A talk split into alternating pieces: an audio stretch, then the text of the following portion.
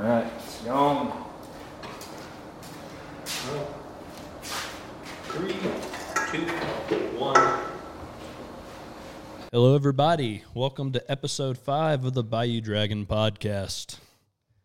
Me, Mitch, are on it per usual, and uh, we have a special guest that's already been a special guest before, actually on our first episode. Old Andrew Austin, as we call him, Swamp Seeker. Oh yeah, Andrew, so how you been since we last seen you? been been good. Um, and been enjoying the the uh, the the podcast. You know, y'all are getting a feel for it now, and it's each episode gets better and better. Yeah, I think we're finally starting to figure it out. It uh, we're getting a lot of good feedback, a lot of trash feedback. So any feedback, honestly, is good. Yeah, any feedback is good. I particularly enjoy the trash feedback myself. yeah. The the people that say we're getting paid for this and uh, we don't know what we're doing, I I'm like, yes, keep commenting. Those are the best ones. But uh, I wanted to start out today with uh, so a lot of people, hopefully y'all follow Andrew. A lot don't. He uh, is a herpetologist and animal wildlife biologist and a bunch of other different acronyms underneath his name. But I was uh, very curious, Andrew, on uh, you were in Belize, stationed in Belize for school or work or Yeah. whatever it was for quite some time. I just kind of wanted to pick your brain on that first. You can say where you were and whatnot. yeah. Um, so yeah, I worked uh, I worked with alligators and crocodiles here in Southeast Texas. Grew up in the bayou catching alligators and stuff, and I really liked working with that that group of animals. You know, they're they're so significant culturally in many areas of the world. They they people eat them here in Southeast Texas. People like to to hunt them and eat them, and uh, I've just always been really interested in, in in alligators and crocodiles and and um, but I never worked with any in the wild, any crocodiles in the wild until I went to Belize. I did an internship there when I was 20 years old, um, about six years ago. And uh, yeah, flew down there. Never really been out of the country. I went to Mexico once to deer hunt, but um, that didn't really count. I just went right across the border. But um, went way down south of the border into Belize, which is just south of Mexico, tiny little country, and um, linked up with the Crocodile Research Coalition. They do work down there. They, they go out and they, they do population surveys. They go out and catch crocodiles, the, the Morlet's crocodiles and the American crocodiles, two different species down there. And uh, yeah, man, it was badass. Found myself that first night, you know, shining for crocs, and it felt like home. It felt like the bayou, but and then you get close, you see this this crocodile is like bright yellow. There's different different sounds out there in those swamps, and just smells different. It's just I don't know. It's so so cool, man. It was it was badass. I don't I don't think people really truly understand the difference between alligators and croco- crocodiles. How much more aggressive uh, crocodiles are than alligators. Yeah, yeah. Well, the species I was working with, you know, they don't. They're about the same size as an alligator. Uh, aggression is similar. Um, they're not like the Nile crocodiles in Africa or the saltwater crocodiles in Australia. Um, so yeah, they're. I mean, they were they were pretty familiar to me. You know, when you actually catch them, you know, we did use hook and line. You know, casting out, snagging them, bringing them into the boat, um, taking measurements on them, and putting pit tags on them for long term monitoring. Um, but yeah, I guess you know the main main ways to tell the difference between the alligators and, and the crocodiles is is um, you know the head shape. Alligators have the big big rounded jaws, and crocodiles have more of the V shaped jaw. And the color's different, and behavior's different too. But um, when you're out there catching them, it's a lot of it's the same. You know. That um, where were you in Belize? A certain I was in the Chiquibul Forest Reserve. Um, it's a big wildlife area, really remote, most remote place I've been in the world. Um, and those crocodiles hadn't seen people ever, so that a lot of times we would just roll up on them. We didn't even have to use a rod and reel. We just roll up on them, use a we'd use a uh, you know lasso um, on a catch pole and just rope them up, drag them into the boat, tape their jaws, and uh, yeah, collect data and then release them. And um, yeah, that was one place in the world where you, you get the sense that there's just no human presence at all, except maybe some native people. But it was it was a wild place. When you you say collect data, what, like what kind of data are y'all collecting on these things? we take measurements. Uh, you know the the overall length of the animal, the mass, um, head head length, head width, um, some basic we call it morphometric data, just um, different several different measurements, just to kind of track their growth rate over time. If we catch them again, we can um, since they'll have a pit tag, we can ID that animal and see if they're growing well and if they're healthy.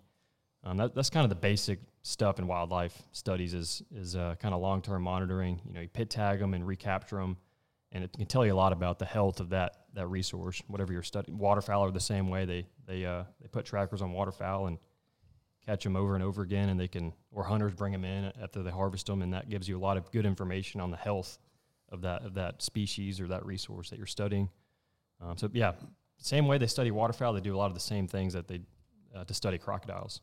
Did you deal with a lot of the natives? I did not, but um, where we were at, um, we were camping out in these these these um, camps way deep in the jungle, and those camps were established for to protect scarlet macaws, those big red parrots you see in pet stores. Oh yeah. The Guatemala, we were really close to the Guatemala border, and uh, Guatemalans would cross the border and they'll climb these trees that are like these big maho- uh, mahoganies. They were like freaking 200 feet tall, big old growth trees, and they would climb up. You can see where their marks on the trees where they were using these cleats to climb up them, and they would steal the chicks and sell them in the pet trade. So these uh, Belizean rangers go out there and they guard the nest with. They all had shotguns on them, and and uh, they get into altercations. And Guatemalans are usually carrying like a 22 or something, and it's not real serious uh, violence, but I mean, there there is some stuff down there, and it was you know we're sleeping in hammocks, and there's a jaguar roaming around. You don't know poachers are going to come into camp. It, it, felt it felt different than here in here in Texas for Well, sure. yeah, I'd shit my pants if a jaguar just woke up next to me in a hammock. right? And yeah, I mean, have you ever got in a hammock with anyone? Don't get in one with your family members. right. For sure. You'd be a lot closer. Cousins for sure. When uh, so when you sex a crocodile, is it the same way as sexing an alligator? Yeah, yeah. You just stick your finger up in there. There's something there. It's a male. If there's nothing there, it's a female. So when you- pretty you- simple. You have to explain. I mean, you insert your finger into what the cloaca. the cloaca. With birds, and so birds and crocodiles are very close relatives. A, a crocodile is a closer relative to a bird than it is to a snake. So they, they have what we call a cloaca. That's the the do it all hole. That's where the reproductive parts are. That's where they shit, they piss. Everything comes out this one hole. And yeah, you just shove your finger up in there, and uh, Smell it. yeah, it don't smell too good. If there's something there, yeah, you, you know Well, it's a I've um, I sexed a couple alligators when uh, we were helping Sarge catch some, and you say smell it, but like it smelled like my hand. Like I wasn't like smelling my hand or nothing, but it smelled kind of chalky to me. Like I don't know, I got like a chalky smell from. It it. must have been an old ass alligator. it could have been. old dusty ass. I've never smelled a chalky smell. That's what I was but- smelling it uh, unintentionally Right. smelling that odor. I bet you put a dip in with the same hand. Yeah, It might have happened. Uh, while you while you were down there, Andrew, did you? uh 'cause I know you're very horny for snakes, and was there anything new you got to see snake wise? Were they venomous? Not venomous?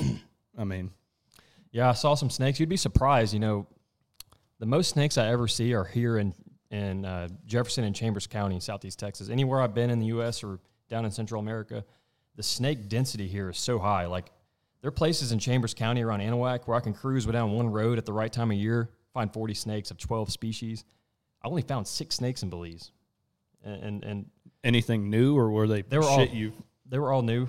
Um, there are species down there that that range into Texas. I saw a speckled racer, which ranges into South South Texas, um, which was kind of cool. They have indigo snakes down there. They call them cribos, and they they're a different species, but pretty much the same. Saw a fer-de-lance, which kills more people than any other snake in South America. Highly venomous. It's like a cottonmouth on steroids. It gets seven feet long. Big, big pit viper. Um, Damn. yeah, it was it was cool. It was, uh, but I was surprised by how by how uh, rare snakes were. Like I thought I was going to be finding all kinds of snakes, but um, there weren't that many. That's interesting. I just I knew you'd be looking I was looking. regardless. Did you do any um, extracurricular activities while you're down there? Like, where you did you get to do any kind of bird hunting or, I mean, anything like that? I drank a lot Oh. in the free time. They have some Uh, cool bars down there. Yeah, but well, so I spent. Um, I was only down there for about two weeks. I Spent the, almost a full week in the forest, um, really remote. It was weird down there. Like we're driving in from this town called San Ignacio. It's in like uh, central Belize, going going south, and we went to this this pine land. It looked like East Texas, pine trees, grasses, white-tailed deer running around. It's like a back in East Texas. There's ocellated turkeys running around, which are a pretty cool bird. Um, I know in Mexico they hunt them. I don't know if they hunting in Belize is different. They're not. They don't really have a good sustainable use program yet for hunting and, and, and farming wildlife. But um, it was really strange. Then we were driving like two or three hours through pine forest, seeing white-tailed deer, and then we get to the Macal River, and right on the other side is like the Amazon, like broadleaf rainforest. Um, these big, these big mammals called tapirs. They look like a rhinoceros, but a smaller version. Um, there was monkeys out there, like macaws. It was like a totally different area, but it was split by one river. It was like really, really strange for me. Yeah, I'm still pissed due to COVID and the last hurricane. I was supposed to go down to the Amazon. Me and Doug and a couple other guys had a trip, paid in full, peacock bass fishing trip, and we are gonna uh, stay on those floating bungalows or barges or whatever, and just go for seven days down the Amazon and just peacock bass fish every day. And I even got the baits and all kinds of shit still that they sent beforehand, and then COVID hit and had to cancel it. But I was looking really forward to being down there and seeing that kind of shit. That sucks, man. That, that that's a that's a trip of a lifetime. Um, we have some badass hunting and fishing here in, here in the United States, North America, but you never get as wild here because we, you know, we came here, Manage we it. settled it, we settled the land, we farm the land, we manage our resources very intensively. We have a very sustainable program here. The North American model of conservation is a consumptive use where we can hunt game very sustainably, but man, when you go down to the Amazon, those are areas that are untouched by man. Just the wild, pristine condition. You know. Yeah, shit's getting ranchy down there. Yes, yeah. You were definitely in your element there for sure. Oh yeah, Belize. Yeah, I, I was, and I went back um, a couple of years later, did some more croc work, and I'm good friends with those people, and so I kind of just go down whenever and, and volunteer and um, go down and catch crocodiles, and it's it was kind of cool because you know they're they're very good at catching crocodiles down there, but you know I come from a hunting and fishing background, and I provided a lot of a lot of uh, expertise on like you know catching an alligator or cr- catching a crocodile with a rod and reel. That's a very it's a very crafty thing you got to do. It's like you can pick the biggest fish in the sea that people fish for, and this is even harder. You know, like it's very hard to to, to snag and catch a crocodile and reel it all the way in. Um, but my hunting and fishing background came in handy, which was kind of cool. Yeah, I've seen you in your element before. That that time we went out to uh, Sour Lake with Sarge and went uh, frogging. Remember, we're neck deep in that big pond. I have no clue where we were, but Andrew was just tickled pink the whole time, just neck deep in water. And I fell in like a hole, and he's like, he feels, he goes, "Oh, that's an alligator hole." I'm just like, "Son of a bitch." Oh yeah, I'm just over here just waiting around with some mamas. I love the swamp. We haven't been frogging in a while. Me and Andrew were talking about that earlier. We used to we used to frog a lot, like Yeah, not every weekend, but you know, a couple of times a month we'd go frogging and really tear them up. Yeah, back when Jenny just moved back, but back when Jenny was on her property, I would go quite often with her, smashing frogs. Now, I don't know. Um, you know, there we have a div- diverse uh, listening community, but fried frog legs or uh, they're very good. Immaculate. Yeah, A delicacy. That's the word I was looking for. Fried uh, frog legs are a delicacy around That, here. it's the real white meat. People say chicken is not. It's frog legs, bro. frog legs are so good, and I- you know I'm a I'm a reptile and amphibian lover, but I love to hunt frogs. they taste good. They're numerous. You can never you could never over harvest the bullfrog. No, They breed rapidly. They, you could wipe out a population and they'll be back a year later because they're they just just bang it out. yeah they they they've laid hundreds and thousands of eggs and they're highly successful. Yeah, dude. Just, go to every golf course in North America. You're gonna, you could just have an abundance. Uh, Andrew, what's your favorite wild game to, to eat?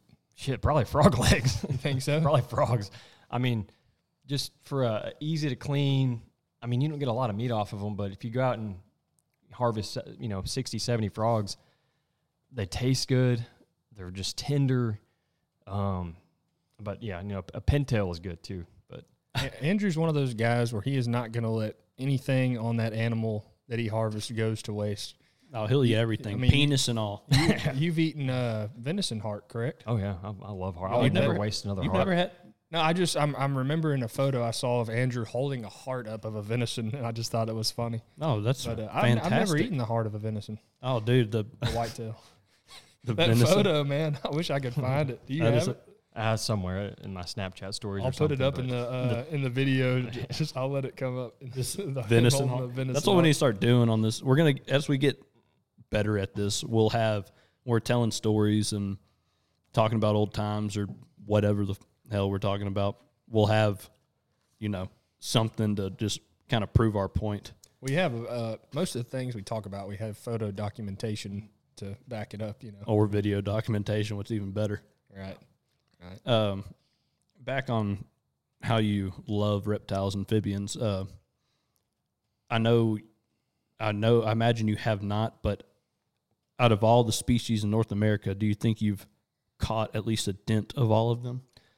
Mm, not really. Mm, We got a lot of species. Even Texas, I haven't really put a dent. Um, we got around 80 species of snakes right here in Texas because Texas is so big. And you start on one side of Texas, you start in the pine forest, swamps, you go west, you hit the hill country, and then you get out all the way to the desert. And then we got the coastal marshes. Then you have tundra. Yeah, oh, yeah, pretty much. You get high, there's some high elevation stuff out in the Davis Mountains where it's it, it's influenced by elevation. You know, it's not. I wouldn't call it proper tundra, but it's you know it's it's ele- it's definitely influenced by a higher elevation. We call them sky islands out there because it's like an island in the desert of just cooler, wetter. There's unique reptiles and amphibians up there, rock rattlesnakes and stuff out in the Chihuahuan Desert.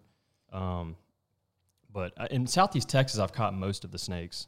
Um, the one I have left is the pygmy rattlesnake.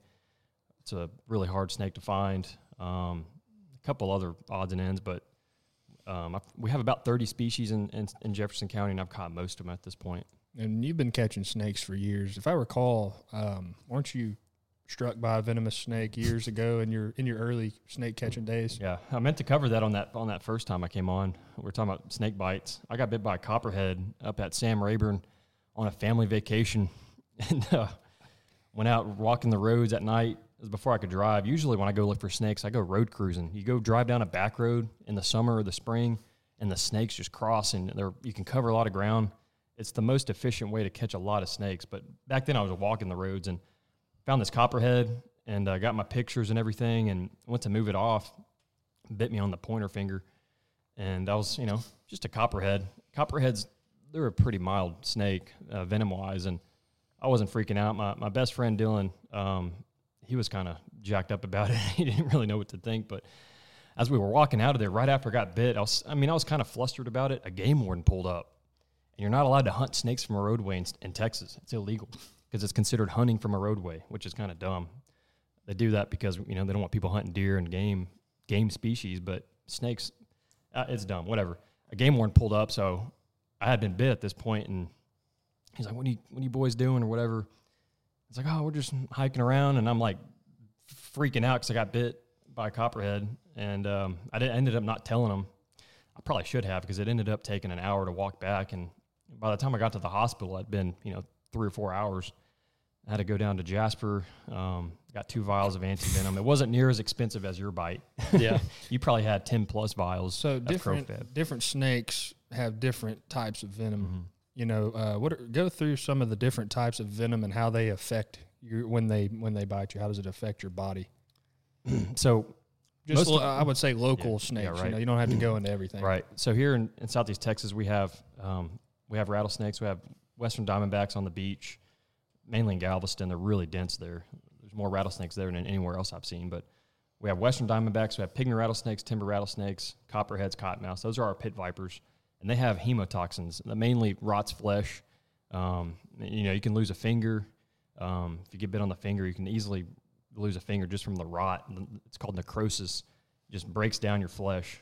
But then you got the, the coral snake, and that's a neurotoxin. That, that affects your nervous system. So all sorts of stuff can start shutting down. You can, you know, stop breathing. And it um, the coral snake bite is, is, is a bad bite, but they don't typically bite very many people because they're really shy. They don't really come up. They're very, uh, they spend most of their time underground and they're, they're kind of hard to come by and they don't, they're not typically, you know, typically they're not very aggressive, and um, so bites are rare and deaths are very rare. But if you get bit by one, you might have some complications with your nervous system um, and your respiratory system. It's more of an internal thing. You know, the bite, the bite um, location wherever you get bit, it's not going to rot away like a copperhead or a cottonmouth, but or rattlesnake, but it's going to affect your. Um, Yeah, you'll shit your pants probably. yeah, maybe, but um, they don't even make the antivenom for coral snakes because the bites are so rare. Um, but it's so not the, if you get bit by a coral snake, I mean, you just kind of ride it out, or what? No, I mean you go to the hospital. It's not the end of the world. I mean, I grew up knowing the coral snake as like the snake that's going to kill you no matter what. In the grand scheme of things, you know, compared to snakes in other parts of the world, they're pretty. I mean, they're not that big of a deal. Um, but there are, are only elapid, so they're in the family of same family as cobras and sea kraits, which are some of the most highly venomous snakes in the world. Um, so they do have a pretty toxic venom, but they're such a small snake; they don't produce much venom. So if you get bit by one, it's not the end of the world. But um, they are renowned as being our most venomous snake here in this area, for sure. Yeah, I've never heard of anyone getting bit by one. Like you said, that I just remember growing up. They're like red and black, a friend of Jack. Black and yellow, kill a fellow. Red, red touch yellow, kill a fellow. Oh, Yeah, okay. same difference. But the thing is, the the the milk snake that mimics the coral snake is so rare in this area.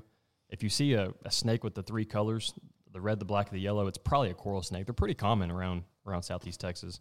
In the springtime when it's raining a lot, they become really active. Um, but right now we're in a drought, and I mean it's hard to find any snakes right now. My snake trap, if anybody remembers where I caught the rat snake, I haven't caught a single snake since because it's so dry. So dry conditions are not good for snake hunting, um, which can make people feel better. You know, if they're worried about snakes going out in the outdoors, if it's dry, probably not going to see very many. Yeah, well, especially around where we live. I mean, down in South Texas, you know, where it's dry all the time, you might get those big Western Diamondbacks, or I guess that's what they are. Yeah, right? yeah, Western Diamondbacks for sure. Big son of a bitches. They get big.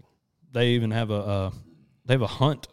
I know of like big rattlesnake hunt. I don't know how you feel about that or whatever. Round, roundup. the yeah, the roundup, but they actually when they kill them, they eat them, they clean them, and they, you know, properly, you know, Yeah. execute the whole s- species. Right. I mean, I have a few comments about that. You know, I'm a hunter. I'm a hunter first always, but I'm also a conservationist, and all hunters should think of themselves that way. And the way we manage game species is really good. And we have limits. Um, we have certain take methods. You can't go out and, you know, uh, shoot deer from a roadway. You can't. You can't like go hunt them with a spear. Um, you can't gas them. The thing with rattlesnakes, they can literally pour gas down a burrow. It could be a tortoise burrow. It could be a uh, armadillo burrow, and they'll gas these rattlesnakes out. And um, I think they probably should outlaw that. They should probably ban that. Um, they should probably have some sort of limit because they, they, they do harvest hundreds of thousands of rattlesnakes.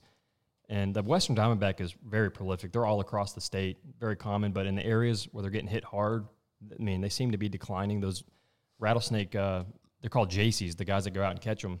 They got to go to new areas all the time because they're not they're not harvesting them sustainably. So I would I would like to see Parks and Wildlife come up with some sort of like manage them more like a game species. They can still do the roundup, but the gassing should definitely be banned.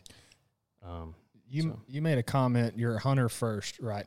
So a lot of these, a lot of the anti-hunters, what they don't understand is that um, we are a big reason why conservation in the United States is so um, well managed and successful. I mean, we were talking about it a while back. The money we spend on our hunting license every year, our fishing license, there's a percentage of that. You probably know the exact percentage that goes into you know, conservation of waterfowl and, you know, conservation of other species. Yeah.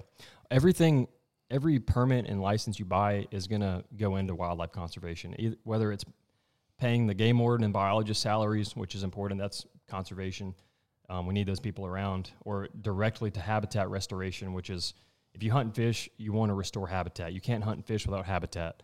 Um, but yeah, this really the story of wildlife in, in North America was in like the 1800s. They had these market hunts. They're going out killing thousands of waterfowl at a time for the markets, and um, you know, white-tailed deer were, were down to just a couple hundred left in Texas, or maybe a couple thousand in the most remote areas.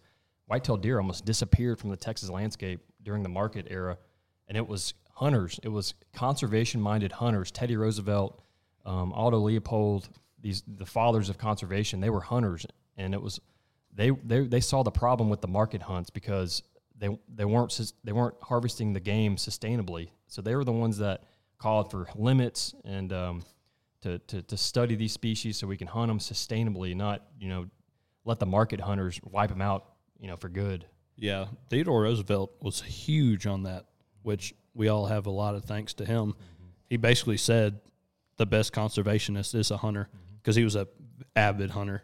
You know, it mostly you know big game animals, but he was he said for sure we don't need to get rid of that. Right. And Teddy Roosevelt, he was also a naturalist. You know, he in his childhood he was very passionate about going out collecting bird specimens and um, using taxidermy techniques to preserve them and to to bring them to a museum so biologists can study them. He was all around a, a, an awesome wildlife, you know, professional, uh, which is kind of cool. He was our you know president at one point, um, and he was yeah he was a hunter. He, a lot of the big game specimens you see at the biggest natural history museums in the United States were some of his specimens that he hunted in Africa, um, which is pretty cool, you know. But hunting is a is a big part. We definitely need a taxidermist in our inner circle. yeah, we Yeah. do. We right now, well, we have like five birds we want to get. Um, we have one right in the freezer right over there that uh, Mitch shot this year. It was a uh, we thought it was like a type of Ross goose or something, but it was a lesser snow, and uh, on the band it said thirteen plus years. Man, that That's band that was the coolest band I've ever seen. It's all wore down, you know, that bird ah, man, I have to That look bird's at seen some shit. I have to look at the Yes, an old certificate to see uh, where it was banded, but it was way up in Canada, Uh, like way north of Canada. That's yeah. awesome. He That's a really cool. flew all the way down to southeast Texas, rice field. It was getting weird. Blasted. I, um, I believe it starts with I.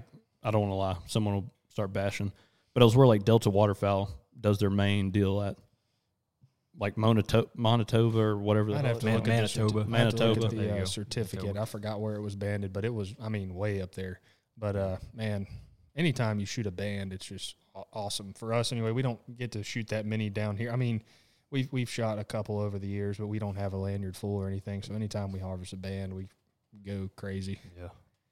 Them snow geese, they, they got a, a very impressive migration. You know, they're spending that time in the all the way up in the, the tundra in North Canada, uh, you know, up in the Arctic Circle, and they're migrating all the way down here to the marsh. It's crazy the the ground they cover. Yeah, it's it's insane whenever we see like so like me and Mitch have a two week Montana trip coming up in November with old CC duck call. And uh like you'll those greater Canadians Canada's, sorry for anyone gonna be like, they're Canada geese. Um when they're down here in the marsh, it's like, dude, you just traveled a minute. It took me twenty four hours to get there in vehicle. Like it took you months, boy. It's cool. But It's um good stuff. trying to think if there's any more reptile questions. Oh, one, have you seen the shit um, in Florida the the python hunting they do like out of the airboat, like Yeah. where they jump out and just grab them? Yeah. Yeah, I've been down there and I found one dead on the road. I didn't get one alive. I want to go back and, and find one, but um, yeah, the Burmese pythons are, are a big issue down there.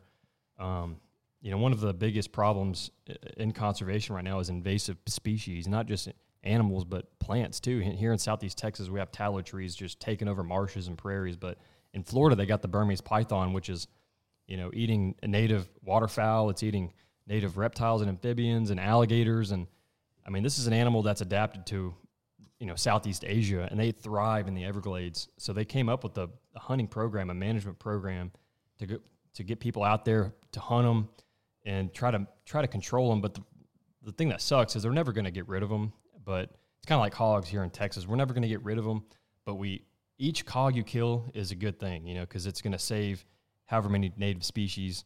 Um, they're just these ecosystems. They they they, they they form under very specific conditions and when a when a, a new species comes in everything's like what the hell is this we can't we don't know how to deal with this shit you know Yep. So, what I wanted to bring up, and I thought it was really interesting, and a lot of people, what, well, you might be able to answer this better. So, there's a show that just, or a, a a movie movie, a movie, a Documentary, maybe. documentary movie that came out, and was it in every state or was it just Texas? Just Texas. Uh, So just Texas. It was called Deep in the Heart, and it was a documentary about the wildlife and animals of Texas. And Matthew McConaughey narrated it, and I haven't seen it yet. Mitch hasn't seen it yet. Definitely going to see it.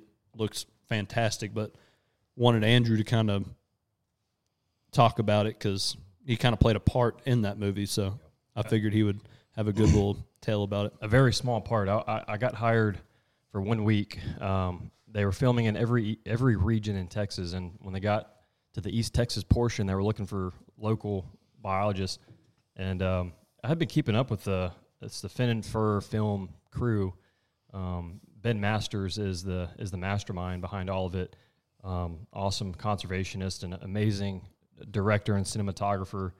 Um, he people might know him from Unbranded, uh, a show on Netflix a couple of years ago where they took horses through the Rocky Mountains from Mexico to Canada. Really cool, but um, yeah, they they wanted to produce a film that covered all the coolest Texas wildlife spectacles. Um, so they, you know, they filmed cougars in West Texas, black bear, bison in the Panhandle. Um, they came down here to East Te- Southeast Texas to film in the Big Thicket to kind of cover the the story of the piney woods, how it was it was all cut down and then it was restored, um, and redfish in the bays and um, different Guadalupe bass or Texas state fish, um, bats, all sorts of stuff, and kind of woven into it is a is a is a conservation story, kind of the story of Texas wildlife, and it's it's the cinematography is phenomenal. The narration by Matthew McConaughey is impeccable. Um, if, you've, if you've ever seen Planet Earth, it's basically the same thing, but Texas, and instead of David Attenborough, it's Matthew McConaughey narrating. All right, all right, all right. yeah. Texas edition Planet Earth. Exactly, and um, it, it you know for for an independent film, um, it, it's done really well. They had a, a theatrical release, they call it, so it was in theaters in Texas, seventy theaters in Texas, and it'll be on Amazon Prime uh, in mid July, I think July sixteenth. It'll be on Amazon Amazon Prime, uh, Apple TV, and, and Google Play. So right now it's only in theaters, right? It's only in theaters. And it's not released anywhere else. So anybody listening to this that's out of state, and when it does go live on, you know, all the streaming platforms, y'all definitely need to watch it. Kind of see what, I mean, state's huge, but see kind of what we're, what we get to enjoy. Yeah, yeah, they they they covered some of the coolest stuff. Um, people may not know what an ocelot is, but it's a small cat that's native to Texas. It used to range throughout most of Texas, but now it's only found down in South Texas in the brush country, and they're surviving on these ranches that. Um, here in Texas, a lot of our wildlife is is held up in these ranches. As long as they're they're ranching for cattle, they're benefiting wildlife, and um, that's a big part of it. Um, and so they get they got the very first real footage of ocelots. They're a very secretive cat, and they look like a like a miniature jaguar. Um, I've never heard of them. yeah, I mean that. They have big ears. Yeah, they're they're amazing animals. Um, so that's a big highlight of it.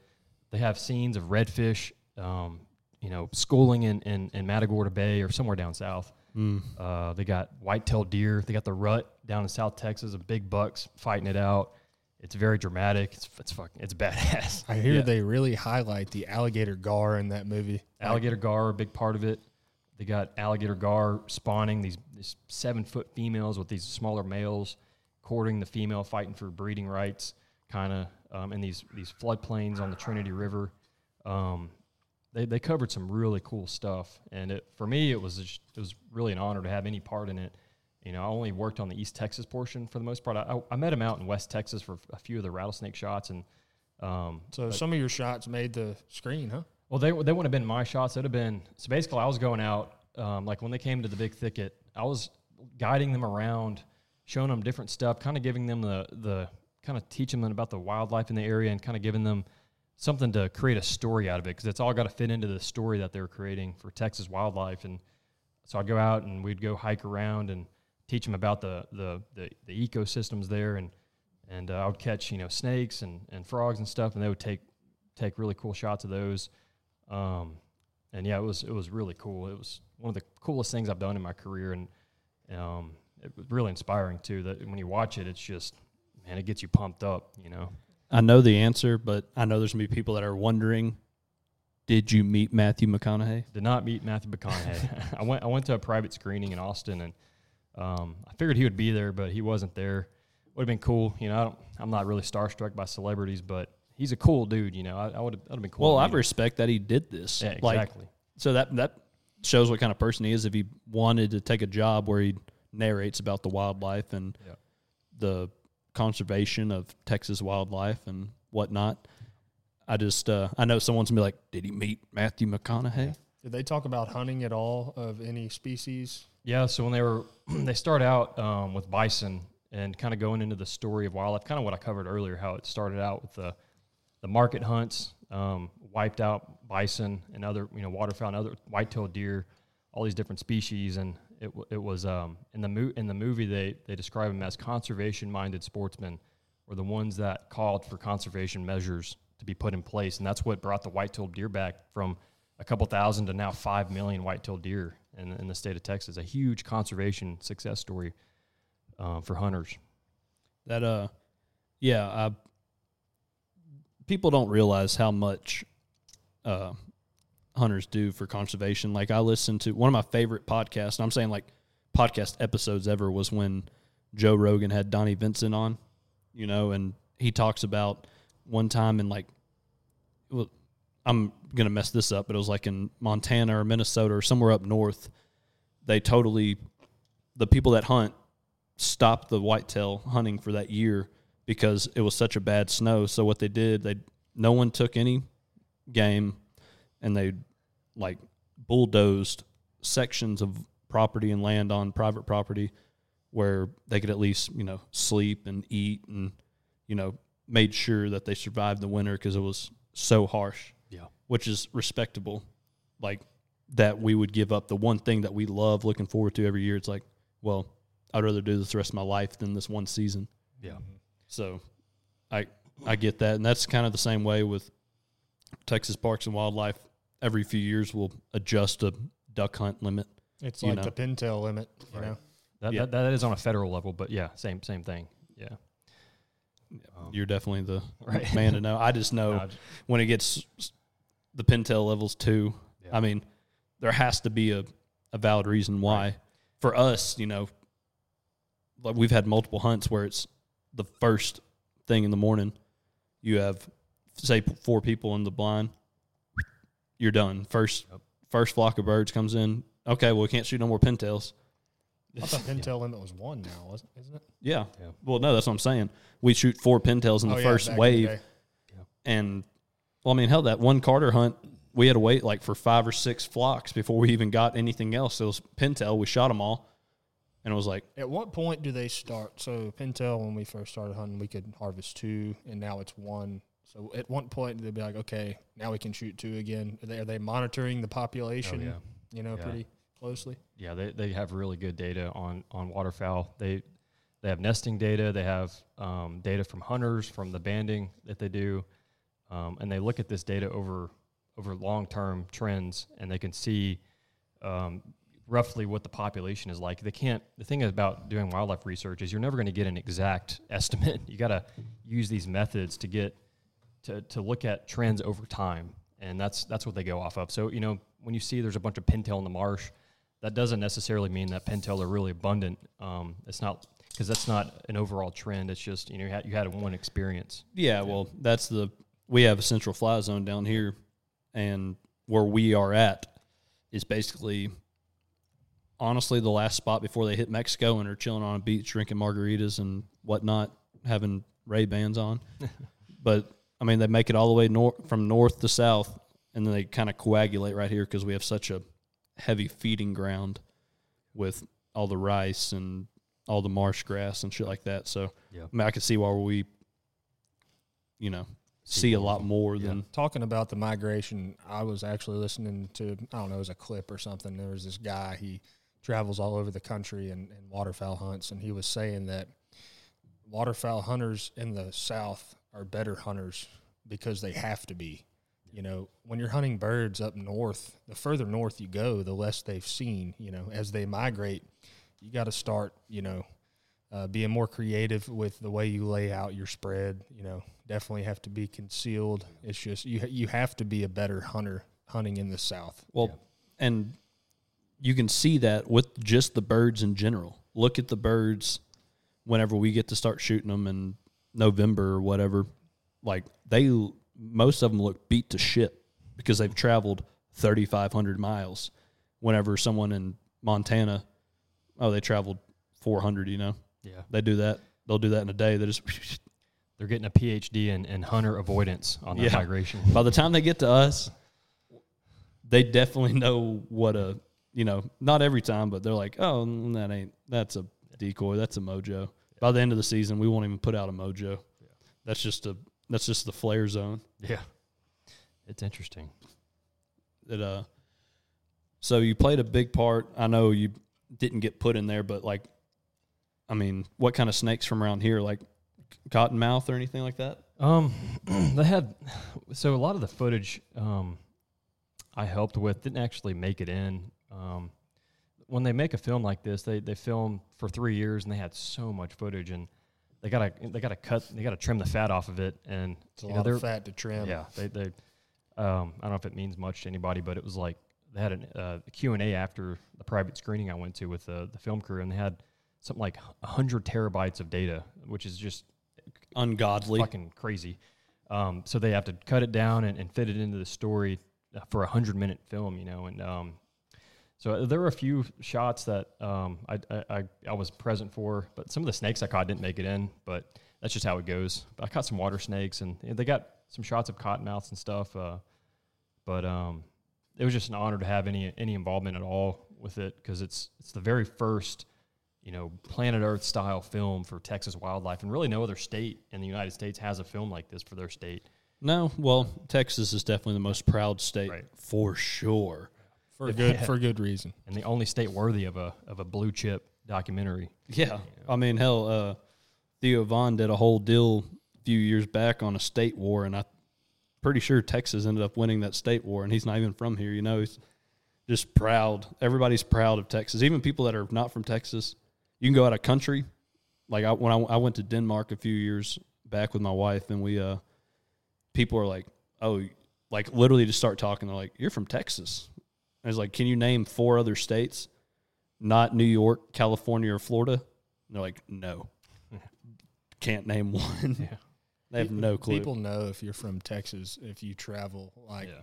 you know, you go to another country and we don't notice the way we, we do have a an accent for sure. Well- you know, but we don't notice it Yeah. because we we grew up that's how we talk, you know. oh, yeah, no. And I don't think we even have bad accents compared to some of the people I work with. Jesus Christ. Like Now- East Texans, we're in Southeast Texas, and it's different than, than true East Texans to the north of us. They have way thicker accents. Than They have way thicker accent, accents. Then you go like east, east. It's like they got a little bit of that coon ass in them, some of that Louisiana. It's like, wow. Uh, you can definitely tell a Louisiana accent. Oh, dude, I've so like we all work in the plants. I work uh, on the river, so we have tugboats come in all the time, and uh, one of the cap like ninety percent of the captains and people that work on those tugboats uh, that come in to where we live in Southeast Texas are from Louisiana. So they just like they'll call and it's oop doo doo doo doo doo. It's like, okay, can you please say that again? I have no clue what you said yeah. and everything I have to spell because, and they'll think I'm dumb, but it's like, can you spell Betsy like today? Like, can you spell Betsy? Like, because that was the name of the the tugboat, and they're like B E T C S E E E. I'm just like, and they probably threw an X in there too, just because that's what Coon every that's some coon ass shit. and we love our Louisiana supporters for sure. Yeah. They just y'all have some y'all are gnarly down there. I'll tell you Oh, yeah. that. Most of my family's from there, so And they know how to cook though. oh, Yeah. dude, I I love. uh I mean, hell, if no, well, anyone that's listened to us has definitely seen that Uncle Cracker or Salty Cracker, dude. Oh, Salty Oh, yeah. Oh, cracker. yeah. Oh, Salty Cracker, put that on a cracker, dude. Oh yeah. I don't know. So I've, we've never met him, but I wonder if he actually talks like that, or I mean, he probably does. But that some bitch looks like he cooks some dank ass food, boy. Oh, yeah, yeah. for sure. And he, al- and he never cooks for a person or two or ten. It's like we're making a 75 pound jambalaya. And it's like, Jesus Christ. Yeah, he cooks for a mass of people every time he cooks, and it, oh, oh, it every time I see his his videos or his food just looks so good. Oh, no. I, I would love that's somebody we need to have on the oh, podcast. that'd be cool. Just have him on the podcast and let him talk about the two step or whatever the hell he does. That dude. Talking about coon asses and, and Cajun culture, that's a cool thing about Southeast Texas. We're Texans, but we got we got a, a flair of, of Louisiana in us here. Well, that Kind so of a cool mix, you know. my my grandmother, her daddy, um, old Borel, he rode horse like he was born in 1888 or something like that, or yeah, 1888. So he rode horseback, you know, to Southeast Texas, set up in Port Acres, Texas, and like started a butcher shop and shit like that. And he was like one of 12 kids, lived in one of those parishes, you know, of Louisiana, and like it just generation. Each one of them learned how to cook. My great grandmother was from North Louisiana, so I'm glad for all that because they know how to make a gumbo. They know what boudin is. Oh yeah. That etouffee, fricassee, Oh yeah. Sauce Now, pecan. sauce piquant. talking about cooking a little bit, I you know it, it kind of bothers me a little bit when when I cook a steak. Okay, I love steak. We eat steak all the time, but you got a group of people that like, oh man, you don't eat that steak raw. You don't eat that steak rare. It's trash, man. No, dude, you eat a steak rare. It's very flavorful, very good. Medium rare, well and well done. They're all good. I ain't gonna sit there and say, "Oh man, you don't eat your steak well done," Oh. or "You don't eat your steak rare, Yeah. trash." Dude, I love steak cooked anyway. Yeah, give me. Well, first off, if it's free, give me all of it. Yeah. Every steak there is, give it all to me. Now, my preference is probably medium. Yeah. medium, medium rare, but How good I was mean- how good was that sous vide the other day? that sous vide was outstanding. Porter got a little sous vide uh, recently, and he's been sous vide into some. St- Porter cooks raw steak. I mean, rare, rare steaks, and they're good. I'll eat them rare, and but I'll also eat them well done. I, I like steak cooked anyway, dude. Those those sous vide, man, that that shit is on point, dude. I see that dude Liver King eating Oh steak my raw. god! no, not even just steak. I've eaten a raw steak, and hearts and but that dude is nuts. Now, now, Andrew, you know a lot about all kinds of stuff. What do you think about that? Like eating the raw, uh, the organs and the and the liver and I'm a- all that. I'm a firm believer in, in eating organs. Um, and I think Liver King is cool. I don't know if people listening uh, know who he is, but he believes in this ancestral way of living. primals. primals. Um, you know, a lot of it's bullshit, but I think he actually, I think his philosophy is actually kind of cool. You know, get get more in tune with the with the earth. You know, eat eat shit raw. Not for everybody, but but the organ meat is good. Like that's more nutritious than than regular meat. Heart and liver is very fucking good for you. Oh yeah, I I like anything. I like I'm not talking shit on him as in because everything I eat is not cooked at all, like at all. But he, people that hate on him is like, well, he's like 47 years old and looks like a Greek god. So I hope I even mm. look like. Hopefully, I'm alive at his age. Honestly, I've done some stupid shit, Yeah. But he loves it. My favorite quote of his is, "Why eat a vegetable when you can get down on a testicle?" I want to eat testicles so bad. Next deer I shoot, I'm eating the testicles. Well, Guaranteed. I've had testicles, but cooked. I'm, the Rocky clip- Mountain that oysters. clip is going up for sure. that that- that'll be a TikTok short for sure. what he was saying is when you eat any any of the organs, it benefits the organ, and like if you eat testicle, it, it Helps your fucking testicles. Helps your it helps your own testicles. You eat liver, it helps your liver. so when It- you do uh, dine on this testicle, you're talking about you know increasing gonna sperm count and pro- shit. I Probably don't, be whitetail testicle. Right? I don't know if it's true or not, but it, it sounds cool. I So better, you'll so I better probably- eat a nilgai penis or something. You're probably going to end up eating whitetail testicle. Oh yeah, guaranteed. So are you going to cook that in any way? You're just going to eat it raw. I don't know. I'll, I'll figure it out when I get to that point. A little salt, pepper. Yeah, we'll I will. see. I will get you a. I will on this podcast, if you will, I will get you a whitetail testicle and let you eat it raw, and I'll let you only get what the Liver King uses: maple syrup and salt. I'm down. And I, you can eat it on live TikTok. You can eat it on the podcast. It's out there now. It's got to happen. It's going to happen. Oh no, I'm I will get a testicle from somewhere. if I don't shoot a deer, I got buddies that have do management. Yeah. Like I was talking to a buddy of mine this past week, and they they're on this big ranch, and they have to take off like 50 doe, you know, a year, and then they have to take off like 12 or 14 bucks, and I'll be like, hey, this is a weird. Look, I don't want any of the meat. just take the nuts off the biggest buck you got. Hey, if you don't mind, uh, toss a couple of those testicles off to the side for me. Yeah, I just want to see. I mean, I've eaten cow testicle, you know, or calf tex- testicle, you know, and old Rocky Mountain oysters, and they're fantastic. I know Liver King would be disappointed right now as I smoke this dart. No, it's fine. no, Say it the ancestral way right here. Hey, it- oh, they used to smoke that green, boy. Yeah. But dude, that dude is wild. I, there's so many of these like uh, content creators and influencers that are just, dude. I love watching their shit. I mean, that's why they're popular. But like the Liver King, that dude is. I mean, like you said, a lot of the shit he says is bullshit. I mean, he might Maybe believe. I don't know if no, it's bullshit. Well, or no, not. no, Maybe no. true. I don't know. No, I'm saying he believes in it. That's all that matters. He doesn't give a shit if He's anyone. fucking committed. Yeah. That's what you got to respect. His commitment. His commitment. He's That's definitely committed. That, well, that's the deal with us. We have haters. I don't give a shit.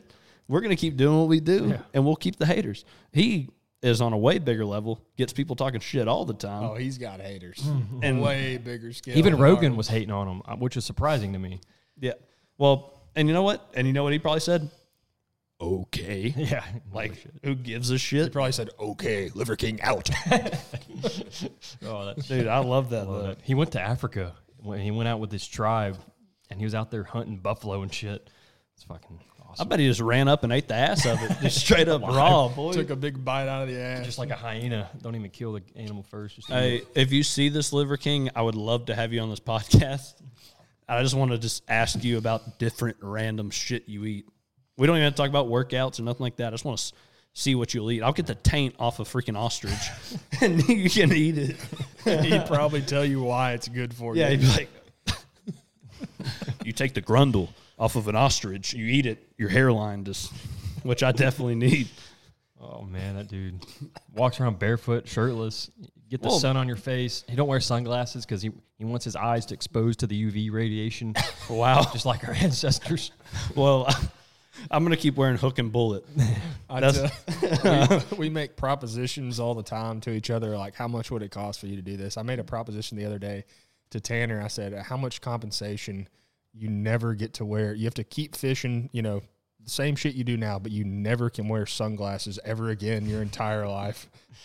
Dude, you know how hard that would be? please drop in the comments on the TikTok live right now. I know the people that are watching this on Spotify and YouTube, they don't give a shit. But the people that are tuned in live, drop how much it would cost for you to never wear sunglasses again. I That mean, is- you think about it, dude. Like, I'm wearing sunglasses every time I'm outside. Dude, I was pissed because I left them at the shop today. We're fulfilling orders. Left the uh, glasses at the house. I was driving home and I called Delaney. I was like, ah, shit, I forgot my glasses. I got those uh, hook and bullet sunglasses, man. They're freaking prime ass sunglasses. Go check them out. They are the new upcoming. They are legit. I recommend them to anybody. Good polarization for fishing. Oh, fantastic. It's fantastic. And we we know the owner and I know this is like probably pre ejaculation, but we are working with him on um, doing a Bayou Dragon like hook and bullet glass. And I am like die hard Costa. Like I, I love Costas. They bring quality con or apparel and everything. But like these hook and bullets, I, I put them on. I was like, geez. I wore Costa for years, and then um, you know I broke. I break go through sunglasses like crazy. But I've had these hook and bullets now since we went on that offshore Yeah. trip, and Oh. I, I still got them. They're great. if y'all haven't, if y'all don't follow him, Captain Ryan Warhola on TikTok, Instagram, he uh he has a big part of that uh company, and he uh he definitely he's the guy to uh, follow and does a lot of offshore fishing. He actually just got back today from Mississippi. He just did a big, uh, I believe it's like a Bill Fish Championship or something. I don't. He said it was really tough fishing. I messaged him, and uh, we'll have him on the podcast here soon. But he was uh he said it was just tough fishing. wasn't uh wasn't a lot of stuff you know brought in. If he says it's tough fishing, it's tough fishing. Well, that's some bitch- shit. Yeah, him and Robert, they they they know their shit. I will give them that. I cherish the shit out of Robert, dude. That's a cool dude. Yeah, he uh, hopefully he was wearing a Bayou Dragon hat. He we sent him some shit the other day. He uh, he messed he just messaged me and was like, dude, that is the dopest hat I've ever seen. I was like, here, thank you for taking us offshore for three days and having a private chef cook for us. Hell yeah. not not to go back to the deep in the heart stuff, but um, part of it they, they film in the the the coral reefs in Texas. I didn't know we had coral reefs. The flower Yeah. gardens. Yeah, They got footage out there. I, I didn't even know. yeah. No, that's Amazing. where that's where we've. Uh, I've caught swordfish out there and all kinds of shit, but like that's where you know that's a hot spot for offshore fishermen for southeast or basically the coast of Texas. The flower gardens are huge. You go out like from different parts of Texas. You know, it might be different. It might be 80 miles to get there. Might be 110 miles to get there. You know, if you're going from Sabine Pass or Freeport or whatever. But that's from my knowledge, most offshore fishermen are, if they're even if they're going out to like say Boom Bang, you know, it's a big rig out there that's 160 miles from us. We always stop at the flower gardens Yeah.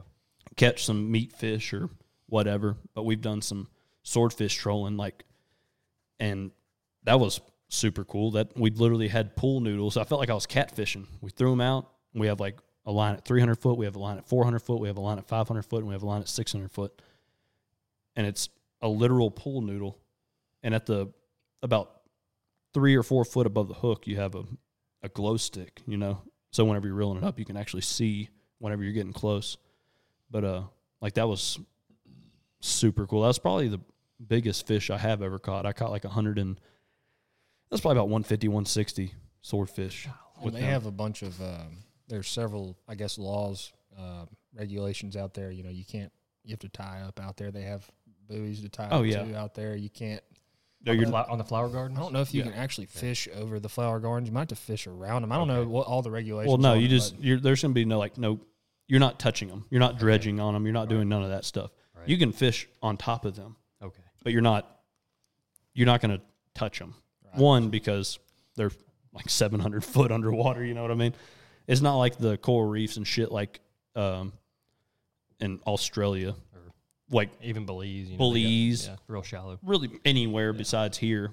That's what people don't understand. Texas, like you have to go hundred miles offshore to get to a thousand foot, but you can go out of Venice and go 14 miles, and you're like, oh, I'm in 1800 foot. There's shrimp boats going by me, you know. Yeah. It's Texas has for sure. Like there's a lot of stuff. Like you said earlier, Mitch, Texas has. You have to be a good duck hunter down here because you have to be one because it's hard.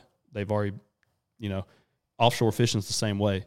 You have to travel so far to do it. You know, it's not a five minute boat ride to go catch a sailfish or marlin or whatever the hell. It's okay. Well, here's two and a half hours of my life driving. Get out there, troll. You know, Yeah, a lot of. I mean, the offshore fishing thing out of out of southeast Texas, it's a lot of it's just the damn boat ride to get out there. You, you gotta. I mean, depending on what boat you're in, it's hours, hours. Yep. I've been every I've been 160 miles offshore in a 27 foot boat. I've been 160 miles offshore in a 72 foot boat. So it Doesn't- my not my cup of tea. I'll stay in the bayou. yeah, stay in that sh- that shallow water, yeah. that brackish. But That's the cool thing about Texas, though. We got we got mountains, we got marshes, prairies, forests, desert, and we got coral reefs. yeah, We got We- everything here. we have everything. And that's what people don't understand. And we almost have well, I'm not gonna say every animal, but a North. America we have a lot. We got the main representation of North American wildlife here. Yeah, we have the shit that'll kill you out here, boy. Yeah. But anyway, um, I think we're about to finish this up. I just uh, give a shout out to a couple different people we've been needing to you know start doing this. Was Floyd Fabrication? He does all our hats and everything. He's super great. Y'all check him out on social media. Sure Shot Game Calls. Mitch is wearing a shirt right now. We do a lot of work with them. We're gonna have some. We have some real exciting stuff to, you know, coming in the future with them. And uh, Snuff Cup. That dude's super cool. I don't know. I I really don't remember his name. You His with him? name's Matt Baker. I'm pretty sure. Uh, I know his first name's Matt. Uh, great guy. Makes a great spittoon, great product, Yeah. and a grinder. Uh, Yep. So that's like three of our people that we work with, you know, hand on, and we're gonna get with more people, but we just appreciate everybody tuning in and we appreciate y'all listening.